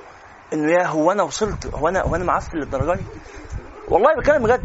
إنه الناس النظيفة المحترمة. أنا والله أقسم لكم بالله في كثير من الفساق يصادق المؤمنين عشان يحس ان هو نظيف عشان يحس إنه إنسان كويس. ان أنا ما تبصليش رأينا كثيرا. ما تبصليش والله العظيم ده أنا أمي ما بتقومش من على السجادة. هو فخور بأمه الصالحة. هو فاجر مجرم. فخور بأمه الصالحة؟ تقطعه طبعا. تقطعه وتقول له قلبي وربي غضبانين عليك. يعني لما ام سؤال ارتباط الأم بابنها أه- أكبر ولا ارتباط الاخت البنت بأختها؟ انهي انهي العلاقة الأقوى مش محتاجة آه، تفكير. أكيد علاقة الأم بابنها أقوى نعم. سيدنا عفوا سيدنا عبد الله بن أبي بكر. يوم غزوة آه، غزوة بدر كان في جيش المشركين وكان سيدنا أبو بكر في جيش المؤمنين. بعد الموقف ده بكام سنة؟ أسلم عبد الله بن أبي بكر. أسلم. عبد الله بن أبي بكر هو ولا حد تاني؟ هو لا كان ابن أبي بكر بس بس عبد الله ولا حد تاني؟ هو ابن ابي بكر مش ابن عمر. عبد الله بن أبي بكر أو واحد تاني من أبناء سيدنا أبو بكر مش فاكر. أظن هو عبد الله بن أبي بكر أو ربما يعني إيه؟ واحد من أبناء سيدنا أبو بكر. كان في جيش المشركين سيدنا أبو بكر في جيش المؤمنين. والتقي يوم بدر فأعرض الابن. بعد الموقف ده بكذا سنة أسلم. أظن كان سيدنا عبد الله يمكن. المهم يعني أسلم بعدها بكذا سنة فقال يا أبتي والله وهم قاعدين في جلسة صفا كده. قال والله لقد رأيتك يوم بدر فغضضت طرفي عنك. قال له ها افتكرها لي ها؟ قابلتك يوم بدر وما رضيتش أقتلك. عملت نفسي مش واخد بالي. فغضضت طرفي عنك. ام سيدنا أبو بكر قال والله لو رأيتك يومها لقتلتك. قال له أنا ما شفتكش. قال له والله لو رأيتك يومها لقتلتك. مسألة ترتيب اولويات واضحة جدا. الموضوع محسوم بالنسبة لي. هو الكافر بيقارن ما بين أبوه وما بين الكفر. يعني أنا أصلا مش مقتنع بيه قوي هو هو الابن الكافر ده خارج في الحرب ليه؟ حمية عشان القبيلة والجاهلية وبتاع. طب أنا لما أقارن ما بين أبويا وما بين القبيلة؟ لا أبويا أقرب لي هختار أبويا. تروح القبيلة في السن ده لكن أنا لما كمسلم لما أختار ما بين الدين وبين أبويا لا الدين. نعم. الآية بتتكلم عن أهل الكتاب اللي هم مش المؤمنين اللي هي بتتكلم لا ينهاكم الله عن الذين لم يقاتلوكم في الدين. ولم يخرجوكم من دياركم. أن تبروهم وتقسطوا إليهم. إن الله يحب المقسطين. إنما ينهاكم الله عن الذين قاتلوكم في الدين وأخرجوكم من دياركم. ان تولوهم ومن يتولهم فاولئك هم الظالمون. البر مقصود به السلام عليكم وعليكم السلام. إزاي الحال؟ كل سنة وأنتم طيبين. يعود علينا وعليكم الآن بخير. آه، داهية تاخدكم تاخد اللي جابوا أهاليكم. لا ما هو شوف البر ده لفظ له. يعني معنى إنساني له درجات. له درجات. أكيد مش هبر اليهود والنصارى زي بر الأبويا وأمي. أنا أقبل يد أبي وأقبل رجل أبي وأمي. هروح أقبل يد جاري النصراني وأقول له ربنا أمرني بالإحسان إليك. كل ما أقابل جاري المسيحي لازم. كل ما أسلم عليها أبوس إيده. تعمل ليه كده؟ أصل ربنا أمرني ببرك. زي ما أمرني ببر أبويا وأمي. فأنا ببوس إيد أبويا وأمي فلازم أبوس إيدك. لا طبعا. لا طبعا. انت إحنا كده هنخرج في 3000 موضوع ويعني عايزين نرجع لغرضنا الاصلي لكن دي آخر حاجة هنجاوب عليها دلوقتي. حب لعيب الكورة الكافر لا يجوز طبعا لأن هذا من تولي أعداء الله. طب إن أنا أحب بحب اللعبة الحلوة بحب طريقته في اللعب مفيش مانع بس لم يتحول الأمر إلى حب شخصه وإن أنا آه، أعلق صوره في الأوضة عندي والهبل اللي بيعملوه الشباب ده هذا كله حرام لا يجوز. وهذا من أفحش الأمور. إن يصل بنا موالاة الكفار وأعداء الإسلام إلى إن إحنا نجيب صورهم ونعلقها في اوضنا الشخصية ونعمل بها يعني آه، نعمل لهم صن أصنام جوه بيوتنا. هذا لا يجوز طبعا. لكن بحب أتفرج على لعبه. طريقة لعبه حلوة. ماشي. هذا لا إشكال فيه. نعم. ماشي. ده كاس الجواب على الحديث بتاع استفتي قلبك نعم دلوقتي عشان أنا الحديث ده ممكن استفتي قلبك يا شيخ عمرو في الإقدا... في ال... في ال... في الورع والترك لا في الإقدام والفعل. يعني إيه في الورع والترك لا في الإقدام والفعل؟ يعني أنا سألت فقالوا لي حلال بس أنا مش مستريح ما تعملش. بس لا في الإقدام والفعل. سألت فقالوا لي حرام. سألت واحد تاني قال لي حرام. سألت واحد تالت قال لي حرام. بس يا أخي أنا قلبي مستريح إن الموضوع ده حلال. لا طبعا ما تعملوش. خلاص؟ في سؤال أخير؟ آه، خطير يعني؟ نعم يا أستاذ إيمان اتفضلي اتفضلي يا أستاذ شيماء. هنتقمص طب يلا يعني, يعني لا حول ولا قوة إلا بالله. شيخ إبراهيم اتفضل حديث الرسول يلا. ترك الكفر تركها؟ لا حتى اللي تركها تكاسلا بس مش معنى إنه كفر يعني خرج من الملة. كفر يعني كفر نعمة. نعم كفر نعمة. يعني إيه كفر نعمة؟ يعني عمل حاجة مش كويسة يعني لم يؤدي حق الشكر نعم هو إحنا ليه بنعتبر كل كفر دور الاسلام ممكن يكون شخص ضرير وعايز يتحول للاسلام إيه المشكلة أيوه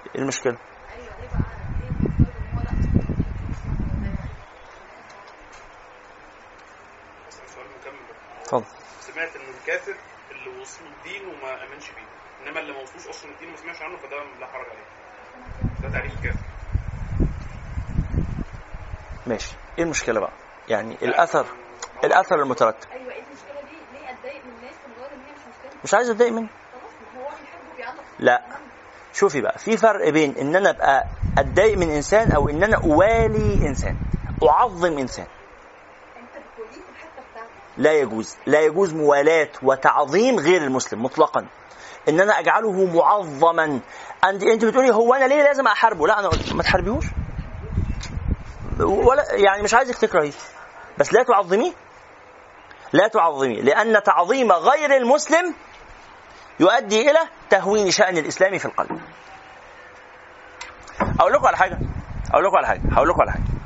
في مرة في في فيلم واحد بيتكلم فبيقول إيه؟ اتنين شوية قاعدين مع بعض يعني بيتكلموا فواحد بيسأل التاني. واحد جاي جديد على القعدة. لأن كلهم أصحاب ومنهم راجل عجوز كده وواحد جاي جديد على القعدة. فبيسألوه أنت بتحب تسمع أم كلثوم؟ قال لا يا عم أم كلثوم إيه؟ قام الراجل لف له كان ماسك الشيشه كده. قال له إيه؟ هو إيه اللي أم كلثوم إيه؟ أنت هتكفر. فيلم لسه منتج في 2005 يعني مش مش حاجة قديمة قوي الحقيقة المقطع ده مقطع عبقري أنا عايز أقصه وأجيبه في المحاضرات. ليه؟ لأنه الناس المقطع ده من الفيلم بيوضح هذا المعنى ببساطة شديدة إن إحنا يا جماعة بنوالي ونعادي على ما هو أهون. لو واحد بيحب المغني أو المغنية اللي, بن... اللي إحنا بنحبها بنلاقي إن إحنا نميل إليه. ولما واحد نلاقيه بيقرأ يعني افترض إن في م...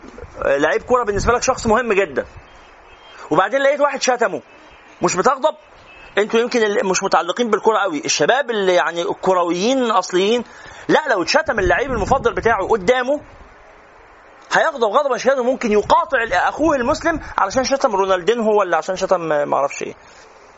إيه ده بقى؟ لا ده أصبح تعظيم هذا الإنسان أعظم في قلبي من تعظيم كل شيء. الله المستعان.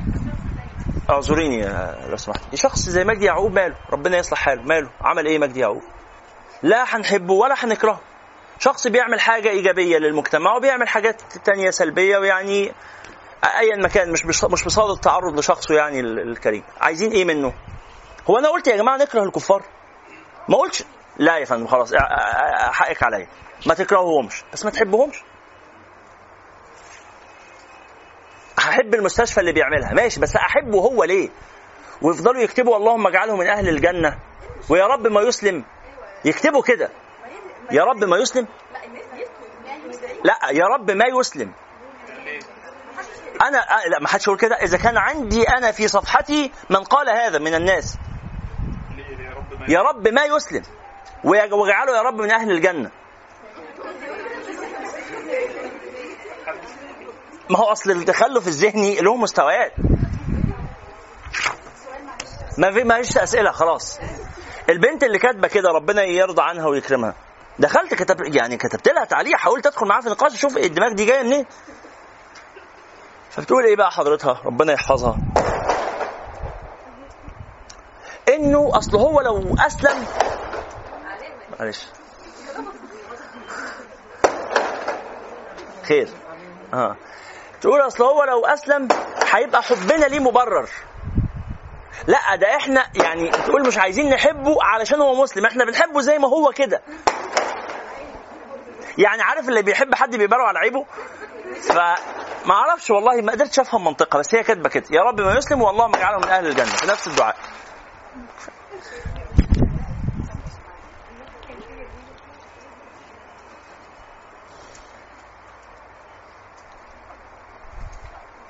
نسأل الله السلامة. طيب وعليك بحمل كل من لك ولاية عليه؟ خلصناه؟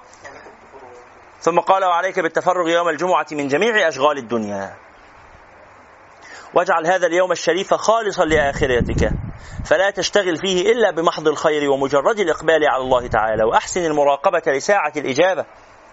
وهي ساعة تكون في كل يوم جمعة. لا يوافقها مسلم يسأل الله فيها خيرا ويستعيذه من شر إلا استجاب الله له.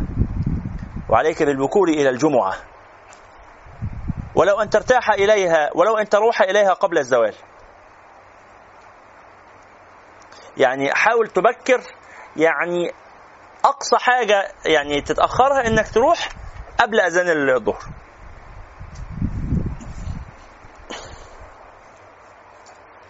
وبالقرب من المنبر. والإنصات للخطبة واحذر أن تشتغل أن تشتغل عنه بذكر أو فكر. يعني أثناء الخطبة يستحب حتى ترك الذكر.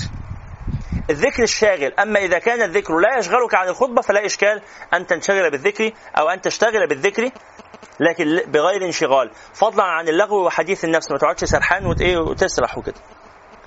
واستشعر في نفسك أنك آه، مقصود بجميع ما تسمعه من الوعظ والوصية. وأنت بتسمع الخطبة تخيل إن هو بيكلمك أنت. حتى لو كان يعني الخطبة مش ولا بد قوي حتى لو كان بيقرأ من ورقة زي الخطباء بتوع الفترة اللي جاية إن شاء الله بسبب قرار السيد الوزير. عرفتوا أنتوا؟ آه. خطبة هتبقى من ورقة الفترة اللي جاية. يعني الخطيب هيطلع آه ورقة هيكتبها الوزير ويوزعها على كل الخطباء. كلهم بيقولوا نفس الحاجة. لو رحت أي حتة يقولوا لا أنا كنت في الجامعة اللي قبلك وهو سبقك على فكرة اجري عشان تحصله. كلهم هو ماسك الورقة وبيقرأ منها لا لسه ما بيحصلش يعني. ده هيحصل الفترة اللي جاية إن شاء الله. عارفين الخطيب اللي واقف يخطب وبعدين جه في الآخر؟ ان لا دي ده دي, دي فرحة فرحة. فرحة ومن قلبنا لأخونا وأختنا. هم؟ واقف أهو.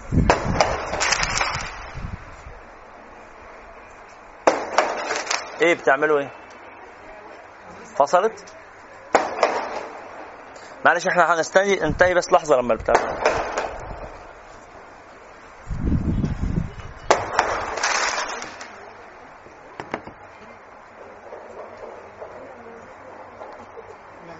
طيب آه فالراجل واقف في الخطبة فيقول إن البلاعم والزناعم واحد وخمسين واحد وخمسين. ده جزء من الخطبة. إيه بقى؟ هو قاعد إن البلاعم والزناعم 51 51 هو عايز يقول إن البلا عم والزنا طم. آه آه. فهو أراها إن البلاعم والزناعم 51 51 حسبنا الله ونعم الوكيل. فأنتوا انتظروا مثل هذا الفترة اللي جاية وكل سنة طيبين ويعود علينا وعليكم الأيام بخير. خلاص؟ الله يا أخي حاجة تحرق الدم. هو الموضوع بيتقل ولا إيه؟ دي حاجة حلوة هو الهدف من المسألة دي إن هم يحاربوا التطرف والإرهاب وإن يعني يبقى في استفادة حقيقية للناس في حضور الخطبة عشان الناس تخرج مستفيدة إن شاء الله من الكلام الإيه الفاضي اللي هتسمعه. طيب وعليك بالبكور إلى الجمعة. واحذر أن تشتغل عنه آه، آه، بذكر أو فكر فضلا عن اللغو وحديث النفس واستشعر في نفسك انك مقصو- مقصود بجميع ما تسمعه من الوعظ والوصية واقرأ بعد السلام وأنت ثان رجليك وقبل أن تتكلم الفاتحة والإخلاص والمعوذتين سبعا سبعا. الفاتحة والإخلاص والمعوذتين. وقل بعد الانصراف من الصلاة سبحان الله العظيم وبحمده مئة مرة. إحنا بنلاقي يوم الجمعة بعد الصلاة بنلاقي هجوم على الباب كأن الخطيب كان حابس الناس في المسجد. وكأن فجأة أخذنا إفراج فنلاقي زحام شديد على الأبواب.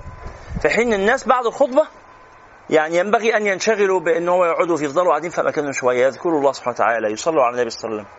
يقوموا يصلوا سنة الجمعة البعدية. الله المستعان. قال ففي الخبر ما يدل على فضل ذلك وبالله التوفيق.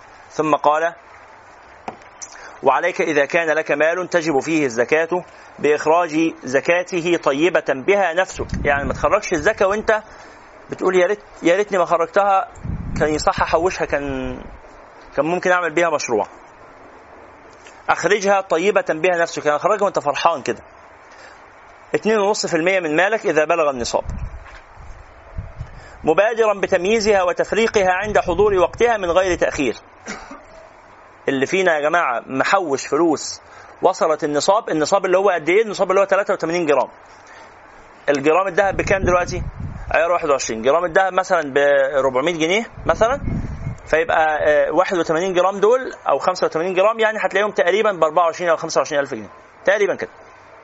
فإذا معاك 25 ألف جنيه إذا وصل المبلغ اللي محوشه إلى هذا الرقم ثم حال عليه الحول من غير أن يقل عن هذا يعني أول ما ابتديت تحوش حوشت 5000 بعدين بقوا 10 بقوا 15 بقوا 20 بقوا 25 حال عليه الحول وصلوا 25 في شهر 8 لغاية شهر 8 اللي بعده شهر 8 اللي بعده لقيت اللي معاك بقوا 200000 ما شاء الله ربنا يبارك لك في مالك. وخلال السنة دي كلها الفلوس في أي لحظة من السنة ما قلتش عن 25000 يبقى إذا في آخر السنة هتطلع عن إجمالي اللي معاك 2.5% من كل ما تحت يدك من المال. لو قلت في لحظة من السنة يبقى أستنى أما أشوف هتعلى إمتى تاني لغاية ما توصل عند ال 25 وأبدأ سنة جديدة. وأبدأ أعد سنة جديدة. بنشرحها في في في في, فقه ثلاثة في الأروقة. ممكن نعمل دورة منفصلة عن فقه المعاملات المالية. ممكن. بس طبعا مش تبع الدورة دي يعني. وعليك إذا كان لك مال تجب فيه الزكاة بإخراج زكاته طيبة بها نفسك قاصدا بها وجه الله تعالى مبادرا بتمييزها وتفريقها عند حضور وقتها من غير تأخير. فإن فعلت ذلك درت عليك البركات وتضاعفت لديك أنواع الخيرات وصار, مالك في حرز حصين من جميع الآفات. وعليك بتمييز الزكاة لا بتفريقها. إيه؟ آه ثم بتفريقها عفوا. يعني إيه تمييز الزكاة الزكاة؟ يعني تطلع الأول الفلوس اللي اسمها الزكاة أنت إجمالي الفلوس اللي معاك مثلا إجمالي آه التركة أو إجمالي عفوا الثروة بتاعتك مثلا 100000 يبقى الواجب عليك قد إيه؟ 2000 ونص. تطلع ال 2000 ونص دول الأول تفصلهم عن المال. وبعدين إيه؟ تفرقهم على الفقراء. واجتنب ما يفعله بعض أبناء الدنيا. وذلك أن أحدهم لا يميز الزكاة عن ماله. يسيبها دايرة كده في وسط المال. ولكنه يصير كلما صادف مستحقا أعطاه قسطا وحسبه. يعني واحد الثروة بتاعته مليون جنيه. الواجب عليه الزكاة قد إيه؟ 25000 جنيه. فهو عارف إن واجب عليه الزكاة 25000 يفضل يسيبهم في وسط المال ولقى واحد تعبان يديله 500 يقول كده بقى عليا 24000 ونص. لا واحد تاني يديله 1000 كده بقى عليا 23000 ونص. هو إيه المشكلة في المسألة دي؟ المشكلة إن فلوسه إن فلوس الزكاة هو سايبها جوه فلوسه شغالة بتكسب بيطلع فيها أرباح. فهمتوا المسألة؟ وهو مش هيطلع الأرباح دي هو هيطلع الأصل الواجب بس ومستفيد بالفرق. لا. هو هيطلع 25 برضه. هيطلع 25 برضه حتى لو زاد. لأنه لأن الزياده هيحسبها السنة اللي جاية. أنا السنة دي واجب اللي واجب عليا هو 25000 السنة اللي جاية بقى معايا 2 مليون هيجب عليا 50 لما نشوف بقى السنة اللي جاية. فهمت المسألة؟ فهو هو المستفيد برضه. فلا. تميز أموال الزكاه وما تدخلهاش في تجارتك ولا في إيه؟ في معاملاتك. الله أكبر. ولا تأكل من ثمرك وزرعك الذي يجيء نصابا عند الحصاد بعد بدو, صلاحه حتى تعلم القدر الواجب منه جافا. يعني الأول تقدر هو الزكاة تعرف الزكاة قد إيه؟ وبعدين إيه؟ تطلع يعني تميزها وبعدين تبدأ تاكل بقى اللي أنت عايز تاكله وإذا أردت أن تأكل من شجرات معينة فلا يجب عليك أن تعرف إلا القدر الواجب فيها فقط. يعني أنت عندك مزارع كثيره منها مثلا مزارع ليمون أنت محتاج ليمون. فمش لازم تحسب كل إجمالي المزارع اللي عندك اللي زكى اللي فيها الواجب كام لانما تعرف بس هو الليمون. إجمالي الطرح اللي طالع قد إيه؟ تجيب حد يقدر كده يبص في الشجر في مزارع الليمون يقول لك والله أنت غالبا السنة دي إن شاء الله طلع لك قد كذا. طيب. واعلم أن من يحتال في إسقاط الزكاة بهبة ونحوها. أو يعطيها غير المستحقين. واحد يجي في آخر السنة يقوم مطلع الفلوس بتاعته دي يديها يكتبها باسم مراته يكتبها باسم واحد من عياله. عشان ما تجيبش عليه الزكاة في الحالة دي. يتحايل على الزكاة. أو يعطيها غير المستحقين مع العلم. يعني هو عارف إن اللي هم بيدي لهم فلوس دول مش مستحقين. طب بيدي لهم ليه؟ عايز ياخد مكانة عندهم رشاوى مثلا ولا أي حاجة. يروح يدي موظفين الحكومة المرتشين الفاسدين اللي هو عارف إن هم فاسدين مجرمين ويقول هعتبرها من زكاة الصدور غلابة. لا مش غلابة دول مفترين ظلمة. مفترين ظلمة. طب لو الموظف الحكومة ده فعلا غلبان مفيش مانع تديله من زكاتك بس مش وانت بتخلص مع المعاملة الحكومية؟ يعني ما حبكتش الزكاة دلوقتي؟ خلص معاملتك الحكومية وبعدين استناه على باب المصلحة ولا ابعت له حد البيت ولا من غير ما يعرف إن هو انت. ابعت له حد يديله مال الزكاة. لكن هو لما انت ليه عايز تديله يعرف إن هو انت عشان يسهل لك إجراءاتك؟ نعم.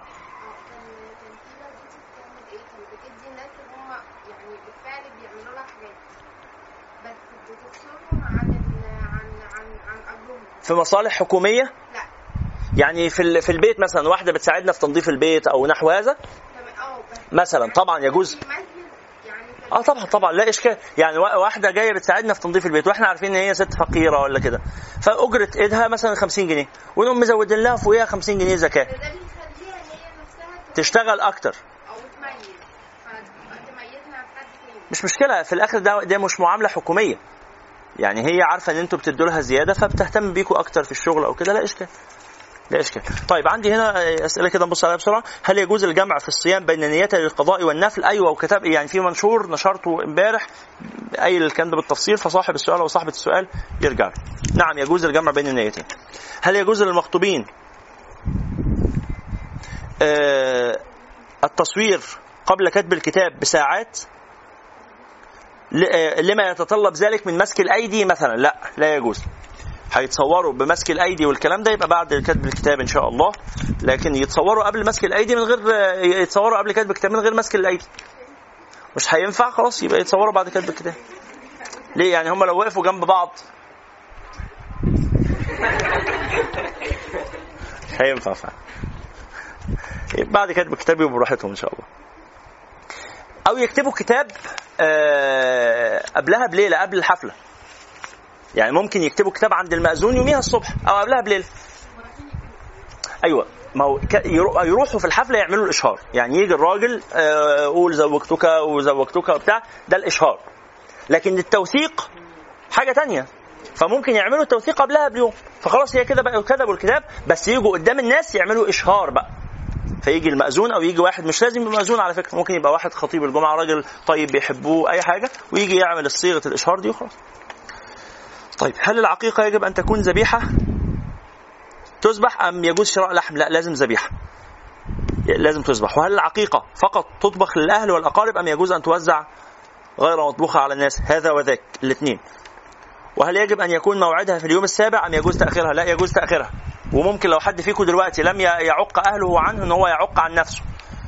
أروح أنا أعمل عقيقة لنفسي، طب وأنا بعد ما أنا شايب عايب كده أهو أه عادي مفيش مشكلة. 28 سنة وأعمل عقيقة أيوه عادي. واعزم الناس وأقول لهم دي العقيقة بتاعتي يا جماعة. أعمل عقيقتي مع ابني في نفس الوقت. دي عقيقة أحمد ودي عقيده عقي- عقيقة أبوه. عادي مش مشكلة. نعم لو أنا انكرتها يعني جه معاك وانكرتها بس أنا طلعتها على نفسي يعني خدت مني شهرين ثلاثة مفيش مشكلة مفيش مشكلة مفيش مشكلة. نعم. لو حد ابنه ومحتاج فلوس؟ ابنه لا لأنه ابن ابنه متجوز يعني مش واجب عليه النفقة. آه ينفع يديله الزكاة. واجب عليه وهو لو آه آه واجب عليه النفقة. لكن آه، طب هل يجوز إعطاء الزكاة للأب والأم؟ لا لا يجوز طبعا. لأن الأب عيب عيب أصلا السؤال ده يتسأل. الأب والأم أنت معاك فلوس وصلت حد النصاب وهتخرج زكاة وبتسأل تديها لأبوك وأمك؟ لا طبعا. لا تعطيهم من مال الزكاة بل يجب أن تنفق عليهم آه، إنفاقك عليهم واجب عليك. ادبا يعني. نعم يا فندم. لا مش فرض لا مستحب مستحب. إنت حسيتيها عيب ولا إيه؟ خلاص يعني. لا لا اذبحي مش بنية مش ب... من غير ما تعلني بنية العقيقة من غير ما تقولي إنها عقيقة. اذبحي قولي فدو كده عشان خاطر الشغل الجديد عشان خاطر أي حاجة مفيش مشكلة يعني. بسم الله نكملها. العقيقة تقصدي. أنت قلتي إيه الزكاة؟ الذكر آه آه يستحب يستحب في عقيقة الذكر آه، ذبح شات آه، شاتين وفي عقيقة الأنثى ذبح شاة واحدة فالشاة واحدة هي الموضوع بسيط ما خلاص. ربنا يبارك فيكم. مش لازم تعلن إن هي عقيقة عادي. قول إن هي عقيقة أختك إيمان. نعم. جائز. لا ما المستشفيات يا جماعة ما بندفعش الزكاه في المستشفيات. زكاة المال لا نعطيها للمستشفى لأن المستشفى يعالج فيها القادر وغير القادر. والمسلم وغير المسلم كذلك. يعني يعني مش بس عشان كده عشان كمان في المستشفيات بيعالج أحيانا إنسان قادر. في كتير من المستشفيات عادي بيعالج القادرين بالمجان. فلا لا ندفع زكاة بس أصحاب الأموال ادفع للمستشفى زكاة. آه، قصدي صدقة. ادفع للمستشفيات من الصدقات من الصدقات والصدقات باب الصدقات أوسع بكثير. يعني اللي عنده مليون جنيه ده هيطلع زكاة 25000 بس لما هيطلع صدقة لا ربنا يبارك له ممكن يطلع 50000 100000 خلاص. إيه؟ آه ينفع طبعا. لو لو فقير يعني إذا كان فقيرا. بسم الله. وإذا كان هذا حاله حال من يخرجها على غير الوجه المشروع فكيف يكون حاله؟ إيه إحنا وصلنا فين؟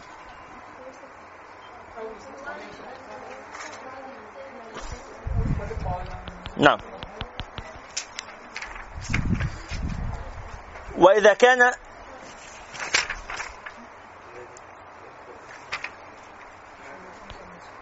إيه؟ طيب آه بالظبط. واعلم أن من يحتال في إسقاط الزكاة بهبه ونحوها أو يعطيها غير المستحقين مع العلم أو يفرقها على مقتضى الهوى كالذي يخص بإعطائها من يعود عليه منه نفع عاجل. لا يخرج من الدنيا حتى يعذبه الله بماله ولعذاب الآخرة أكبر ولو كانوا يعلمون. وإذا كان هذا حال من يخرجها على غير الوجه المشروع فكيف يكون حال من لا يخرج الزكاة رأسا؟ أولئك الذين اشتروا الضلالة بالهدى فما ربحت تجارتهم وما كانوا مهتدين وقد تقرر أن مانع الزكاة. آه، تمهلون دقيقة واحدة؟ شغلوا الميكروفون وأمهلون دقيقة. وقد تقرر أن مانع الزكاة قرين تارك الصلاة في الشر وقد قاتل أبو بكر رضي الله عنه مانع الزكاة وسماهم أهل الردة وعليك بإخراج زكاة الفطر عنك وعن كل من تلزمك نفقته وذلك إن استطعت. وعليك بالإكثار من الصدقة وبالتصدق على الأرحام المحتاجين وأهل الخير المقلين خصوصا. فإن الصدقة تزكو فإن الصدقة تزكو ويزيد ثوابها بوضعها في مثل هذه المواضع. تديها لقرايبك. ابن خالتك ابن عمتك واحد فقير انت ربنا كرمك وهو ظروفه على قده. شغال موظف حكومة ولا يعني شغلانة كده آه، ضعيفة شوية. فانت هو متجوز ومخلف وانت شايفه قدامك بيشتغل. بس انت عارف انه فقير. يا جماعة الفقير ده آه، مش لازم يبقى هدومه مقطعة. لا عادي ممكن يبقى من قرايبي وبيلبس كويس وولاده بيلبسوا كويس بس ظروفه صعبة. خلاص؟ فمش لازم لما تديله فلوس تقول له دي زكاة مالي قررت اديها لك عشان انت فقير جربوع. يعني مش مش لازم منظر الزكاه التقليدي مش لازم يبقى كده. ممكن معايدة تدي عيدية لابنه بس تزودها شوية تخليها 300 400 500 جنيه مثلا ونحو هذا يعني. وعليك بالتصدق ها بما تجب وبما يعز عليك لتنال البر. قال الله تعالى لن تنالوا البر حتى تنفقوا مما تحبون. وبالإيثار على نفسك عند الحاجة لتصير من المفلحين وعليك بالإصرار بالصدقة فإن صدقة السر تطفئ غضب الرب. هذا حديث. النبي عليه الصلاة والسلام قال صدقة السر تطفئ غضب الرب. وتضاعف على صدقة العلانية بسبعين ضعفا. آه، وتسلم من تطرق الرياء المفسد للأعمال.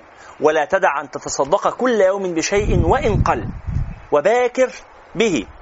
فإن البلاء لا يتخطى الصدقة. يعني حاول تكون الصدقة بتاعتك بدري قوي. يعني أبكر حاجة في اليوم بقدر الإمكان. فإن البلاء لا يتخطى الصدقة. يعني لو في صدقة وجه بلاء لقى أن الصدقة سبقته يمتنع بسببها. نعم. وهذا من المجربات يعني. نعم. عفوا ممكن ممكن أتصدق ويأتيني بلاء. لكن يكون مقدرا لي أني لو لم أتصدق يكون البلاء الآتي أكبر. أشد والعياذ بالله. نعم.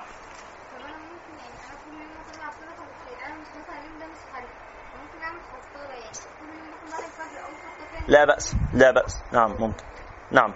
أخرج شيئا من مالي وأفصله عن مالي بنية الصدقه وبعدين أسلمه لمستحقيه لاحقا نعم. صدقه بس دخل في قلبي. شوف الحتة اللي جاية دي مهمة جدا لو سمحتوا. ولا تخيب سائلا وقف ببابك ولو أن تعطيه تمرة فما دونها. اللي يقول لك اديني ما تقولوش لا. خالص.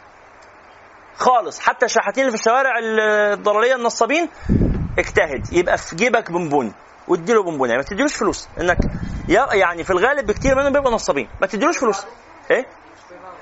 تساعده عليه تديله بونبوني هو بونبوني لو كلنا ادينا لهم بونبوني هيبطلوا. هي- هيمشوا يبيعوه. يعني هتبقى في الآخر عملت له شغلانة شريفة. يسرح ببونبوني بعد كده يبيعه. خلي في جيبك لبان ولا بونبوني ولا سكر نبات ولا الحاجات دي؟ إيه؟ لا قول له مفيش فلوس. وقلنا قبل كده يا جماعة لو سمحتوا اللي يقول لك هات أكل اوعى تقول له لا. اللي يقول لك هات اكل خده من إيده ودخله أي محل فول وطعمية هات له سندوتش فول بجنيه ولا بجنيه. ونص هات له بسكوتة بنص جنيه من السوبر من الكشك اللي في الشارع. أكل أي أكل. خلاص ما تديلوش فلوس يقول لك لا ده هات لي وأنا هجيب من البتاع. له لا مع السلامة. أنا ممكن أجيب لك أكل تيجي أجيب لك أكل. فهمت المسألة؟ أكل لا يعني يقول عايز أكل اديله أكل. وزي ما قلت لك خلي شنطتك ولا انت ما معناش شنط إحنا في جيبك ولا في أي حاجة كده معاك آه، بونبونيات ولا لبنات ولا حاجات صغيرة كده ملهاش سعر يعني بالنسبة لك. خلاص خديها منها وامشي. شكرا. اعتبريها اديتيها هدية فهي ردتها لك وخلاص. بس باسمك إيه؟ يعني ما حدش مدلك إيده فرديتيه خائن ولا تخيب سائلا وقف ببابك ولو أن تعطيه تمرة. خلوا معاكم حتى ماشي تمر ناشف أي حاجة. فإنه هدية الله إليك فإن لم تجد ما تعطيه فأحسن رده بلين. لو معكش حاجة خالص بقى مش عايز تديله فلوس مفيش مانع. قول له ربنا يسهل لك ربنا يصلح حالك. تفرج كده. فإن لم تجد ما تعطيه فأحسن رده باللين أو بلين من القول وجميل من الوعد. وإذا أعطيت مسكينا شيئا فأظهر له والبشاء والبشاشة. واستشعر في نفسك أن له المنة عليك لقبوله منك عرضا يسيرا. حصل لك بسببه من الثواب حظ. لو بذلت الدنيا بحذافيرها في مقابله لكنت رابحا. وقد ورد أن اللقمة الواحدة يصير ثوابها عند الله أعظم من جبل أحد. ولا يمنعك من التصدق مخافة الفقر.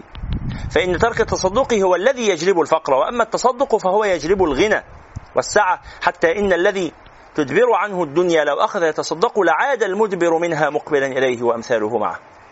وأعلم والنبي صلى الله عليه وسلم أقسم على هذا. قال والذي نفس محمد بيده ما نقص مال عبد من صدقة. الفلوس ما بتقلش يقينا. وأعلم أن للصدقة منافع عاجلة وآجلة فمن منافعها العاجلة أنها تزيد في الرزق والعمر وتدفع ميتة السوء. وتجلب الصحة للجسم والبركة للمال. ومن منافعها الآجلة أنها تطفئ الخطيئة كما يطفئ الماء النار وتكون ظلا على رأس صاحبها يوم القيامة وسترا له من العذاب.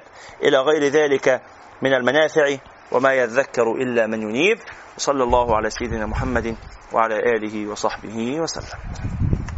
آه، موعدنا غدا إن شاء الله لكن نستأذنكم. هل عندكم مانع لو بدأنا المحاضرة غدا فقط في الخامسة؟ هل عند أحدكم مانع من هذا عشان نعوض النقص اللي وقعنا فيه؟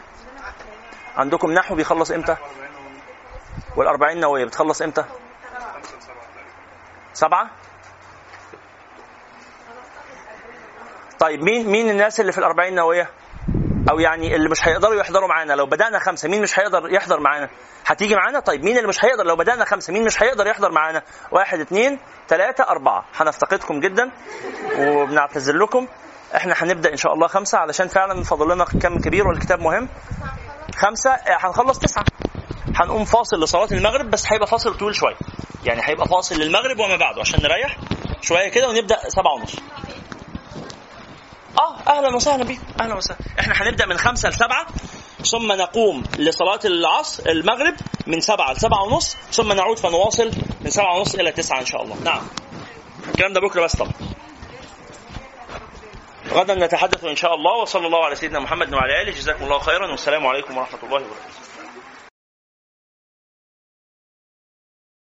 هو الذي بعث في الأميين رسولا منهم يتلو عليهم آياته ويزكيهم ويعلمهم الكتاب والحكمة ويعلمهم الكتاب والحكمة وإن كانوا من قبل لفي ضلال مبين